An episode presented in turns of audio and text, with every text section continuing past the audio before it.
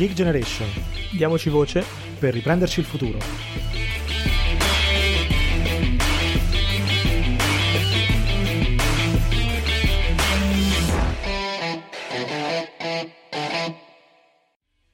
Bentornati a The Geek Generation, il podcast dei giovani e per i giovani, eh, una generazione anzi due, eh, i loro sogni, le loro speranze, e, ma anche i loro problemi. Oggi abbiamo un'altra ospite molto molto molto interessante e sono molto felice di averla qui. X, vuoi presentarla tu? Assolutamente, con enorme piacere, visto che ho una grandissima stima del personaggio. abbiamo qui eh, Elisa Serafini.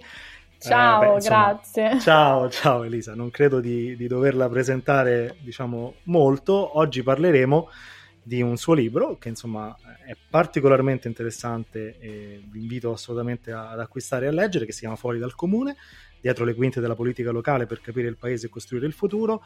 Direi di lasciare a Elisa di dirci in due parole insomma chi è, cosa si, cosa si occupa nella vita, come nasce questo libro e pian piano partiamo.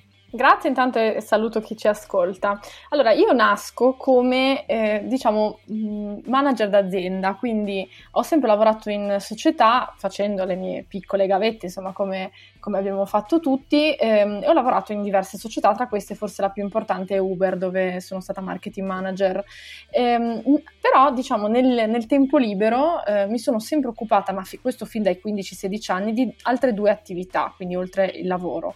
Il giornalismo ehm, attraverso diciamo prima blog, poi giornali più strutturati e l'attivismo politico, sia con associazioni sia con movimenti politici e poi con una candidatura eh, all'interno del comune di Genova. Genova è una città dove io ho vissuto 15 anni, Milano 17, diciamo che io sono ibrida.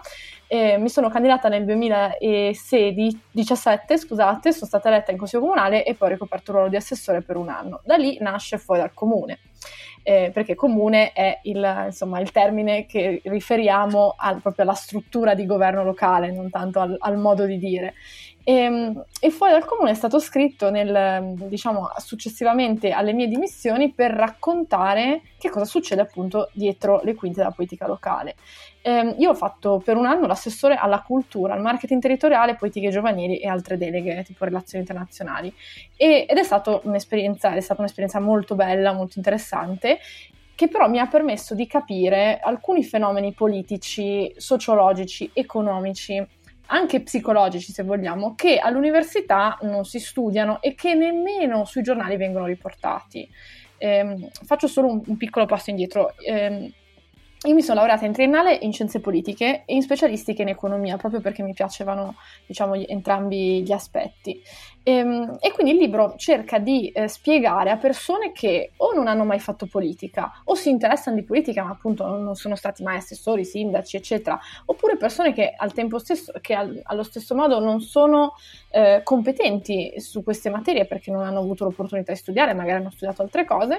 E, diciamo questo libro permette alle persone di capire eh, dei, mh, dei comportamenti, dei fenomeni, dei concetti base della politica e dell'economia attraverso dei racconti di, di esperienze vissute in prima persona quindi dal clientelismo eh, alle logiche NIMBY, not in my backyard, che magari avremo modo di parlarne, ehm, fino al commercio internazionale e tante altre cose. Ed è un libro sia di inchiesta che di proposta. Questo è molto interessante e secondo me è molto interessante anche come mh, tutte queste vicende e poi anche i collegamenti che tu fai giustamente, come dicevi, col commercio internazionale e tanto altro, eh, vengono presentate perché è un po' come fossero delle fotografie di tante situazioni diverse che sono accadute durante il tuo mandato ovviamente e tra l'altro è interessante anche eh, la scelta di pubblicare online poi questi riferimenti, quindi WhatsApp, PDF, questo è qualcosa almeno quantomeno di diverso dal solito, ma, o, non, non, dico mai visto ma quasi, eh, e che è anche giustamente sottolineato da, da Cappato nella prefazione. E però allora ti chiedo, giustamente tu appunto hai pubblicato dopo anche le tue dimissioni eh, da assessore a Genova, c'è però un evento scatenante eh, di, di, dire ok, bene, lo faccio, pubblico questo libro e eh, diciamo eh, tiro fuori tutto o è qualcosa che tu hai detto mm, in modo più estemporaneo decido di pubblicarlo? Ah, allora, io mm, appunto ho amato moltissimo il lavoro, però al tempo stesso mi ha dato anche grandi sofferenze perché quando ami la politica in senso alto sei ovviamente consapevole che ci siano dinamiche, diciamo, di, di ombre, però ehm, diciamo, alcune di queste ombre speri o, di non viverle oppure che vengano in qualche modo affrontate poi dai politici e invece purtroppo spesso il politico per, un, per una serie anche di ragioni strutturali di come funzionano le elezioni, di come funziona proprio il mondo politico, è portato a, ad accettare queste ombre e a, alcune volte addirittura a sostenere le dinamiche anche più, più distorte della politica locale. Non credo che ci sia stato un vero e proprio episodio che mi ha diciamo, incentivata a scrivere il libro. Eh, sicuramente c'è stato un, un, episodio che mi ha incentivata a dare le dimissioni, che è stato quando eh, mi è stato chiesto insistentemente di assegnare dei fondi eh, pubblici ad un soggetto privato senza alcun tipo di gara, senza alcun tipo di criterio, ma soprattutto senza motivo, se non un motivo strettamente politico.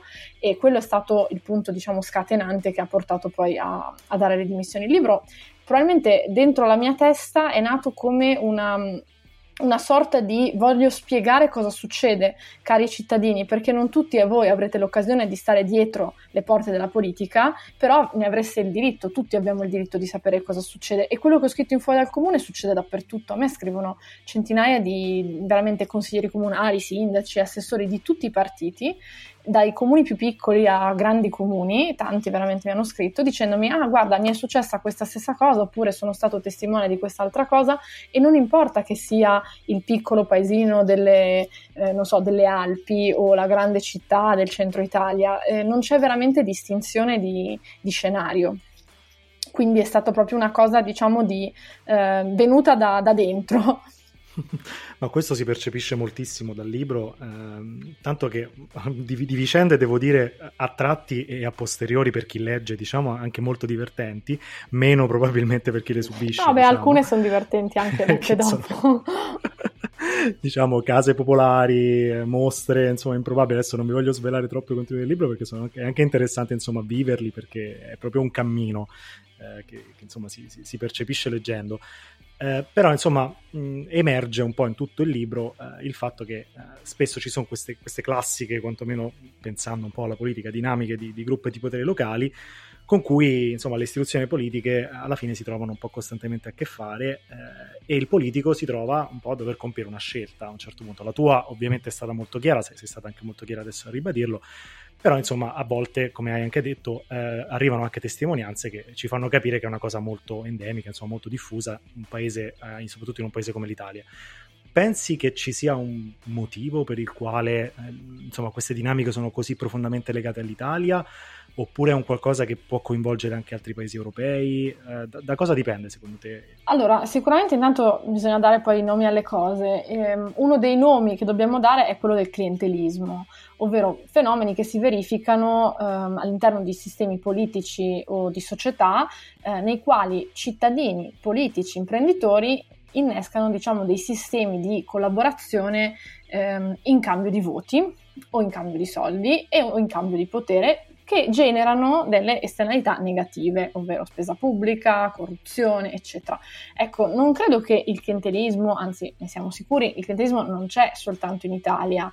Eh, quello che però esiste in Italia e che non c'è in molti altri paesi è sicuramente una cultura di reticenza alla figura del politico quindi in questo io nel libro cito il femminismo amorale, che è un termine coniato dal sociologo Banfield, un sociologo famosissimo all'estero, in Italia assolutamente poco amato, che negli anni 50 aveva studiato le dinamiche sociali di un piccolo paesino del sud Italia, sostanzialmente riportando una Ehm, veramente impietosa analisi della nostra società dicendo eh, gli italiani non si fidano dei politici perché credono che abbiano sempre una, un'agenda nascosta dietro a quello che fanno, ma come non si fidano nemmeno del medico o non si fidano neanche del sindaco, di, di nessuno.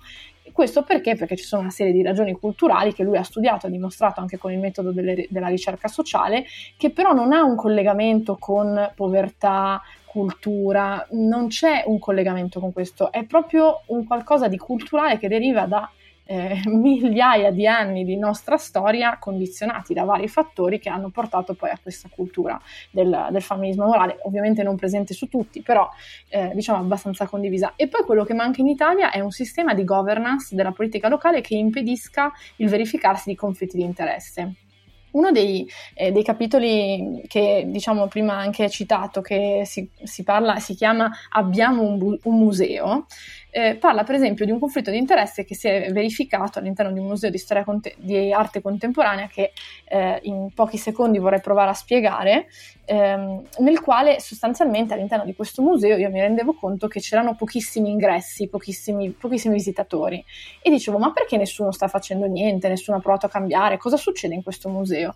Appena io ho provato a interessarmi nel museo sono arrivate tantissime forze, diciamo eh, più o meno dichiaratamente interessate alle sorti del museo che hanno provato a ostacolare qualunque tipo di riforma. Cosa succedeva dentro questo museo? Sostanzialmente venivano esposte delle opere d'arte eh, di sedicenti artisti contemporanei, ma molto, diciamo, giovani mh, dal punto di vista della loro eh, maturità artistica eh, e producevano e disponevano questi quadri, facciamo finta che Mario e Riccardo, voi fate un quadro voi due, lo chiamate eh, Libertà e Podcast e attaccate, non so, una cuffia su un quadro e mettete la Statua della Libertà, noi, voi mostrate questo quadro ai vostri amici e i vostri amici vi dicono vabbè te lo pago un euro perché vi vogliono bene, no?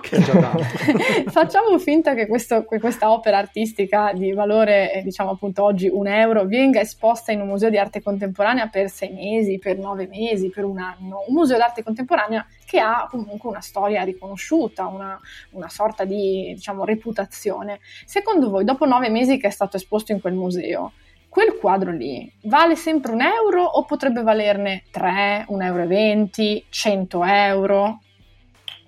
Eh, eh, potrebbe valere molto di più. Quindi ecco, svelati questi sono alcuni dei conflitti di interesse, ovvero che per esempio nel mondo dell'arte contemporanea all'estero viene regolamentata l'esposizione di, di quadri di, di, arte contemporanea che sono degli asset finanziari, non sono soltanto dei quadri, mentre in Italia, eh, a parte alcune rare eccezioni, questi sistemi di governance non esistono. Quindi nel libro infatti faccio anche delle proposte in questo senso. Quindi un po' per rispondere alla tua domanda, ci sono sicuramente tematiche culturali, ma anche proprio tematiche di lacune di policy dove si è scelto di non intervenire o non si è riusciti a intervenire e quindi queste sono un po' le conseguenze. Che poi uno può pensare che questi fenomeni, vabbè, alla fine a, a, chi fa male una cosa del genere? Beh, fa male a tutti in realtà, perché Bravo, poi un museo, un museo, improduttivo che comunque potrebbe anche essere un'entrata no? per un comune, esatto. comunque potrebbe essere un qualcosa di, di, produttivo, viene lasciato alla mercé di persone. Con costi annuali, perché certo, chiaramente certo. chi ha il vostro collezionista, che potrei essere io, Elisa Serafini, ha comprato il vostro quadro a un euro, ho avuto il contatto con l'assessore per farlo esporre nel, nel museo, oggi il vostro quadro meraviglioso ne vale 100, pensate che, che gap si può fare di eh, profitto su queste opere, anche perché l'arte contemporanea non è come la musica. Io ho suonato il pianoforte tanti anni, allora se un pianista fa schifo, fa schifo, punto. Cioè, nel senso, poi ci sono i pianisti più marketing oriented, diciamo, però se non sai suonare, non sai suonare. L'arte ha un po' più di, diciamo, caratteristiche di storytelling per le quali a volte alcuni eh, prodotti possono diventare delle grandi opere d'arte, ma tu non capisci perché. A volte è vero, perché c'è un grande messaggio. E certamente, altre volte c'è tanta politica. Sì, e giustamente poi, eh, come sottolineava adesso, eh, questo è un esempio dell'arte, ce ne sono mille di esempi anche nel libro, e il tema del clientelismo è un tema che appunto poi si ride, si fanno gli esempi eh, con i quadri, però in realtà poi a livello sistemico affossa l'Italia in termini di economia e di credibilità. Tra l'altro adesso in questi giorni ci presentiamo come Italia all'estero in Europa per eh, un discorso anche di eh, insomma, eh, contrattazioni eh, per, per, quanto riguarda il sostegno per, contro la crisi, quindi eh, avere comunque questo genere di eh, episodi che si verificano senz'altro non è un bene per la nostra credibilità. E giustamente tu parlavi anche di lavoro culturale, ma anche di policy, anche di un lavoro diverso da fare. E quindi mi viene a dire, chiedo a te, da questo punto di vista, come fare, anche perché so tra l'altro che tu stai facendo parte di un progetto molto interessante proprio sulla visibilità delle spese e, delle, e dei bilanci delle, delle, istituzioni pubbliche, ma soprattutto delle aziende partecipate, eh, per fare in modo di appunto far capire alle persone come i loro soldi vengono spesi, in che modo, con quale trasparenza e quindi anzi se voglio spieg- spiegarci un po' questo progetto è molto molto interessante. Certo, allora per esempio sia a voi sia a chi ascolta in questo momento ehm, sarà capitato, oddio forse è una passione che abbiamo in pochi, però di voler sapere cosa fa il mio comune oppure che cosa fa quella società partecipata, in che cosa spende. Ecco, ehm, oggi non si possono avere queste informazioni.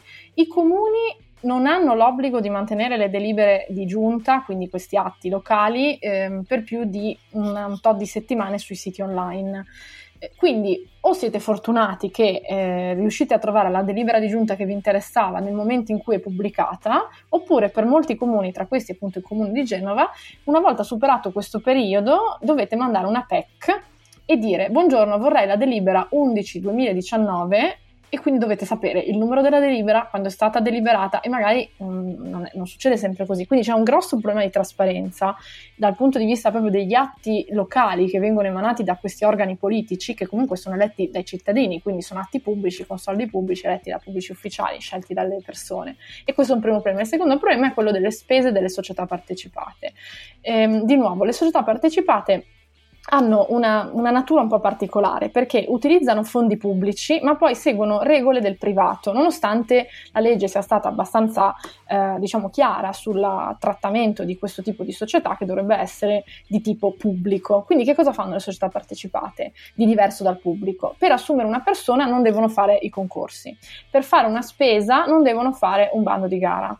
Eh, c'è una forte ambiguità tra quello che chiede la legge quello che poi viene fatto de facto da queste società partecipate. Quindi ci troviamo di fronte forse all'apoteosi del peggio che possa esistere, ovvero a soggetti che usano soldi pubblici però con logiche private, ma non di efficienza, di eh, diciamo, generazione di positività, eccetera. Con logiche private nel senso faccio quello che voglio, però non dovresti poter fare quello che vuoi con soldi pubblici.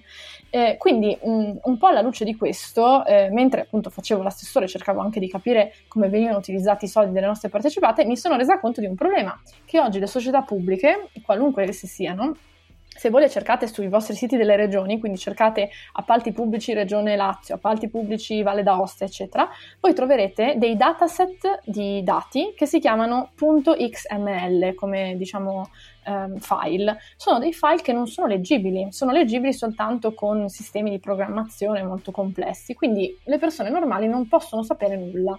Noi che cosa vogliamo fare? Con Operazione Vetro, che è una, diciamo, una, un progetto online open access completamente no profit che ho attivato insieme a tanti giovani, giovani e non giovani volontari. Ehm, stiamo generando un convertitore di file XML verso Excel, diciamo, ma non è un convertitore normale, è un convertitore che diciamo, capisce esattamente i file della pubblica amministrazione e li converte in un modo che no, non, non, permetta di perdere dei dati.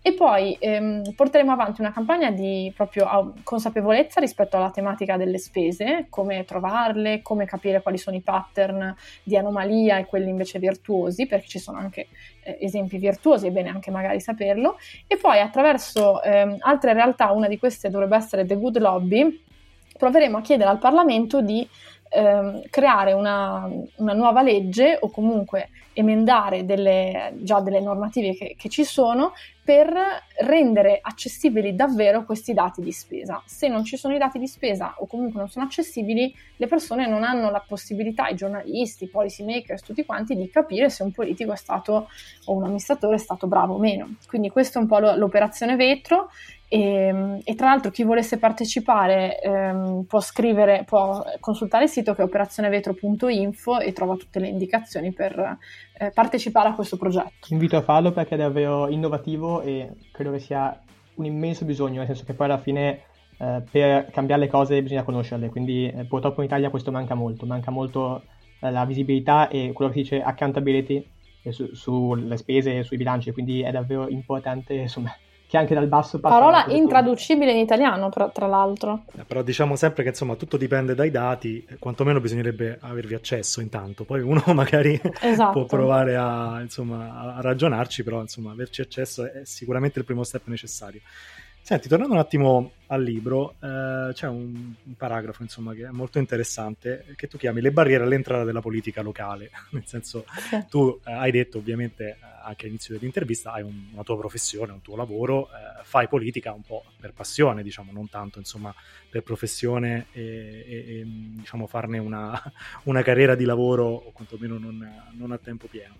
Um, ma la cosa che un po' diciamo, mi, mi stupisce è, è, il fatto che in altre realtà, alcune le citi anche tu nel libro, eh, comunque questo non, non, avviene o comunque vengono messe in moto delle, eh, delle, iniziative per cercare di favorire chi magari vuole conciliare il fatto di avere una carriera professionale, uno suo sviluppo personale e poi anche contribuire alla società attraverso la sua attività politica.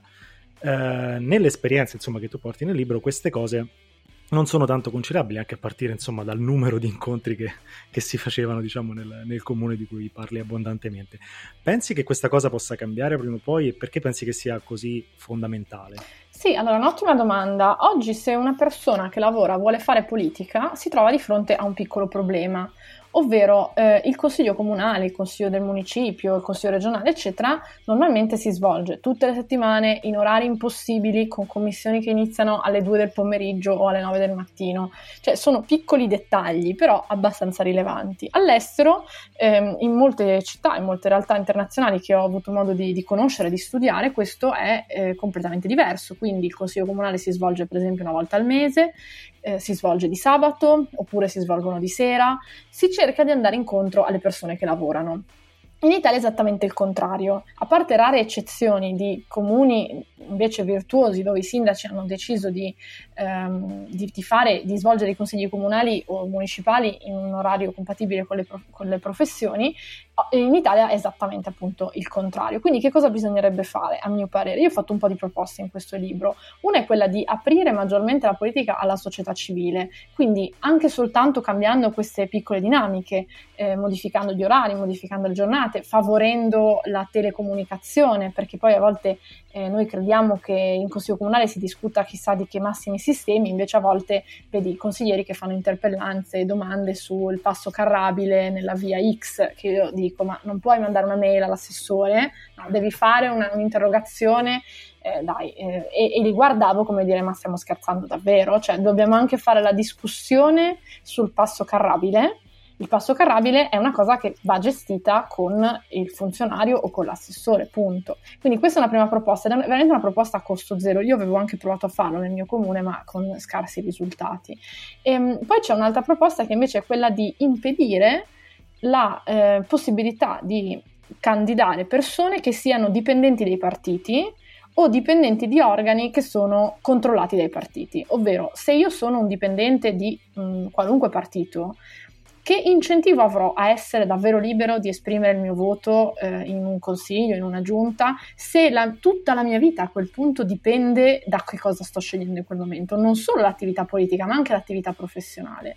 E quindi oggi purtroppo che io credo sia veramente un problema, molti consiglieri e molte persone che fanno politica sono dipendenti dei partiti o dipendenti di assessori che lavorano per i partiti o comunque di organi di segreteria di, di un partito.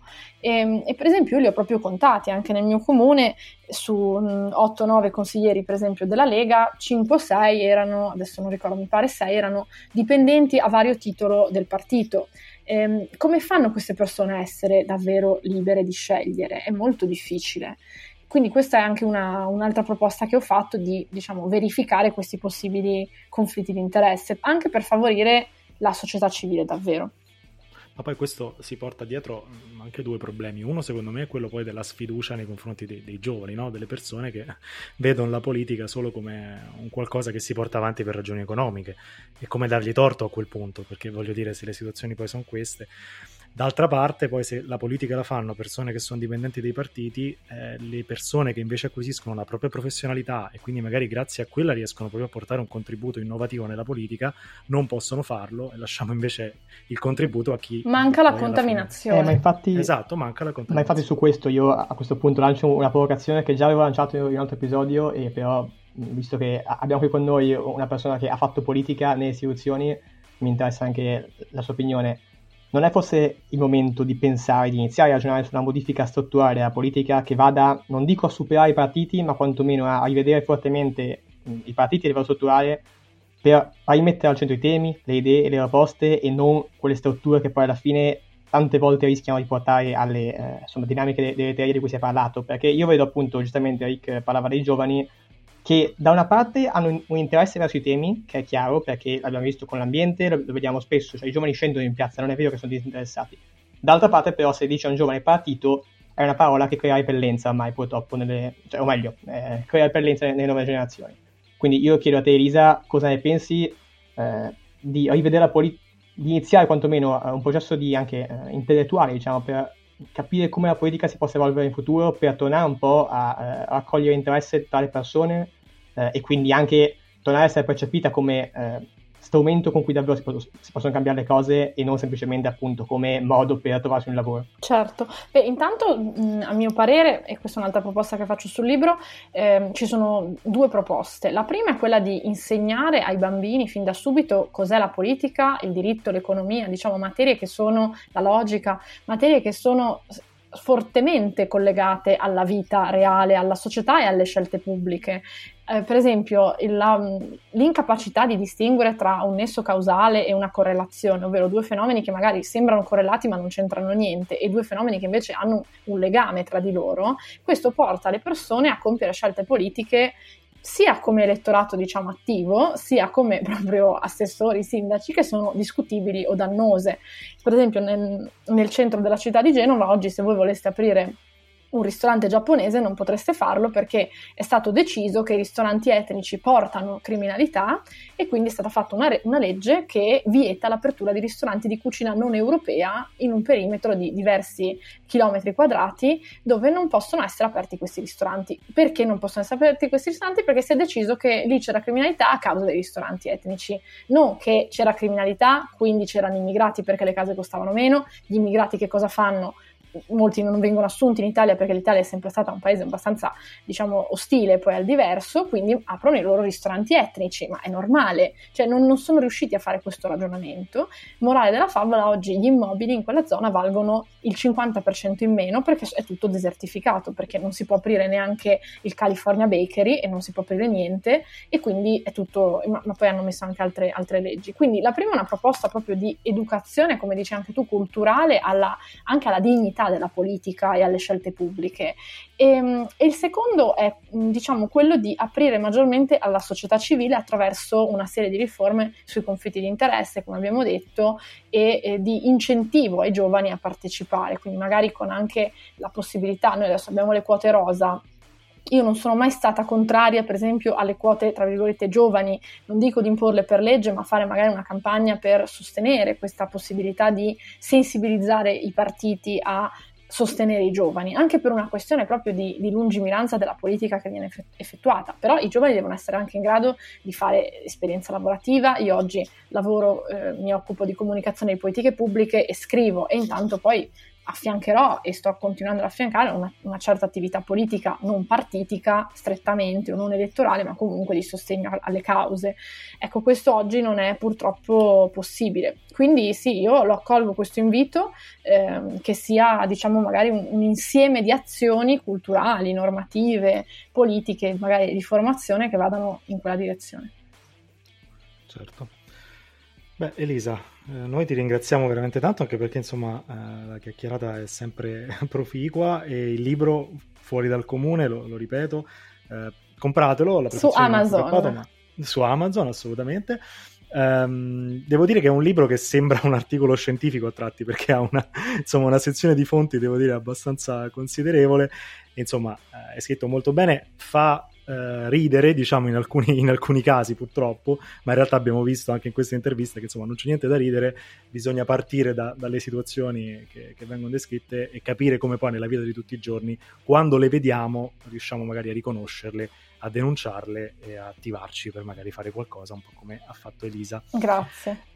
Grazie mille allora Elisa. Io eh, vi ricordo di continuare a seguirci eh, sulla nostra pagina Facebook, la pagina Instagram, come al solito su tutti i canali eh, ci trovate su Spotify, su Apple Podcast, su tutti i vostri preferiti. Fateci sapere cosa ne pensate, eh, soprattutto anche del, del libro di Elisa, della sua testimonianza. Vi diamo appuntamento al prossimo episodio e ricordate, diamoci voce per il paneggio futuro. Ciao a tutti!